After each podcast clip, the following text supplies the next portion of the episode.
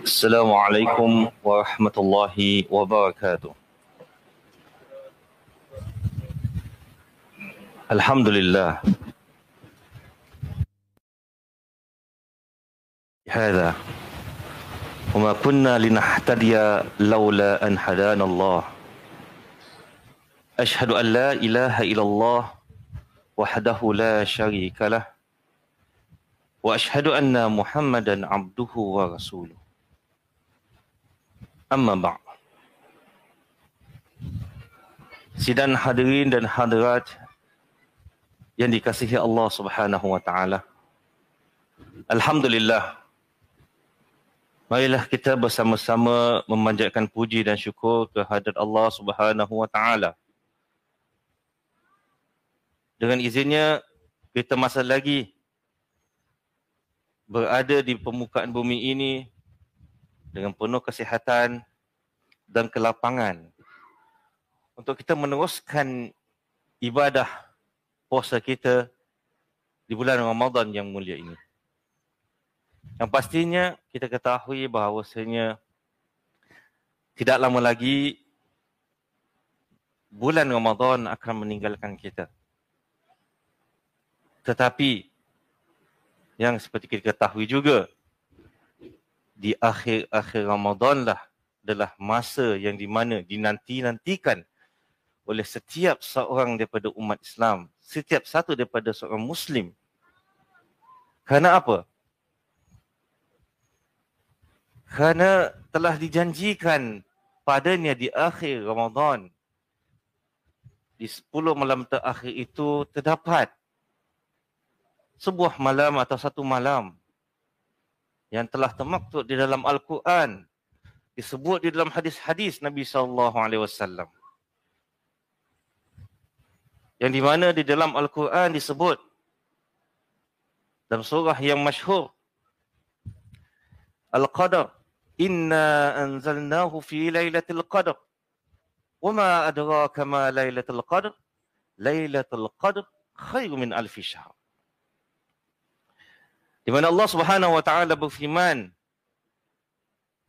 Sesungguhnya kami ya inna anzalna kami nurunkan padanya Inna anzalnahu fi lailatul qadr kami nurunkan padanya pada bulan Lailatul Qadar.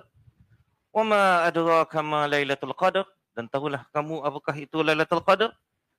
Di sini Allah memberikan keistimewaan pada malam Al-Qadar Lailatul Qadr khairu min alfi syahr. Ialah malam Al-Qadr itu adalah malam lebih baik daripada seribu bulan. Jadi sudah pastinya kita diberikan satu gambaran bahawasanya Al-Qadar atau Lailatul Qadar itu adalah bulan yang atau malam yang sangat mulia. Kenapa? Dia lebih baik daripada seribu bulan. Cuma kalau kita nak lihat gambaran yang lebih luas lagi. Ulama menjelaskan bahawasanya antara lain walaupun di dalam Al-Quran itu menyebut dengan jelas bahawasanya Lailatul Qadar itu lebih baik daripada seribu bulan. Namun tidaklah bermaksud dia itu seribu bulan jumlahnya atau angkanya. Kerana di, di kalangan bangsa Arab itu, bila menyebut tentang seribu, dia memberikan gambaran bahawa ia adalah satu jumlah yang sangat-sangat banyak. Maka kita boleh fahami bahawasanya kemuliaan, kelebihan bulan atau Lailatul Qadar ini bukan terhenti pada seribu bulan sahaja. Tapi kemungkinan besar dan pastinya keberkatan dia, kemuliaan dia itu lebih banyak daripada itu. Maka itu kita tak terpanjat bahawasanya Nabi sallallahu alaihi wasallam menjelaskan antara lain dalam hadis Nabi sallallahu alaihi wasallam bersabda Man yakum lailatul qadar imanan wa ihtisaban ghufira lahu ma taqaddama bin zambik. Hadis ini ini sama juga dengan hadis-hadis yang seumpama dia ini menjanjikan perkara yang sama. Tetapi perkara yang harus kita perhatikan adalah imanan wahtisaban. Sebelum kita nak mendambakan ganjaran yang Allah berikan itu. Maka itu kita harus beriman, meyakini akan ya, kewajipan kita sebagai umat Islam melaksanakan puasa, mendirikan Lailatul Qadar malam bulan puasa dan Lailatul Qadar. Wahtisaban. Iaitu dengan penuh pengharapan. Semoga diberikan kita pahala dan bukan kerana sebab-sebab keduniaan yang lain. Maka itu Nabi SAW menegaskan lagi dalam sebuah hadis yang berbunyi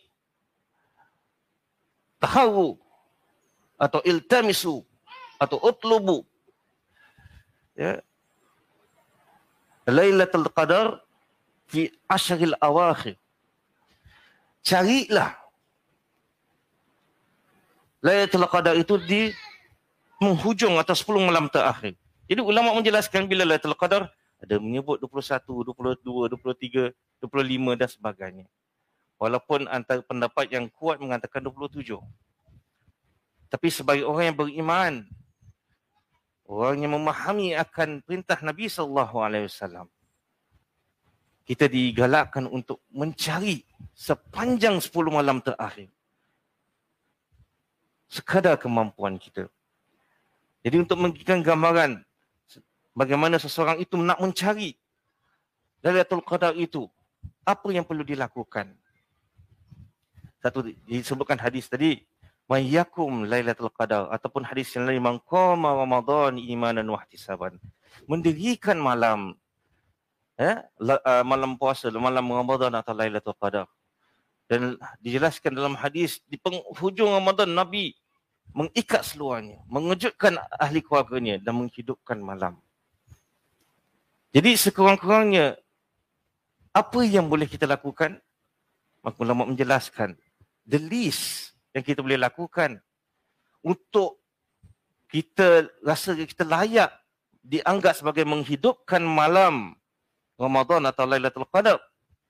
Sekurang-kurangnya kita laksanakan solat isyak. Laksanakanlah tarawih dan solat subuh dan sebaik-baik mungkin adalah secara jemaah. Ketiga-tiga ibadah ini kita lakukan, insya-Allah kita telah digolongkan dalam golongan orang yang menghidupkan malam Ramadan, menghidupkan malam pada Lailatul Qadar. Namun tak semestinya kita hadkan pada tiga perkara tersebut.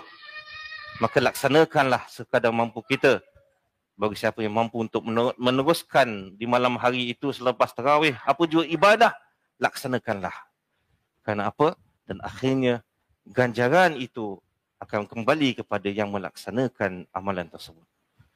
Semoga ikhwatul iman yang dikasihi Allah Subhanahu wa taala baki beberapa hari lagi dan wallahu alam mudah-mudahan malam inilah menjadi malam Lailatul Qadar yang kita harapkan.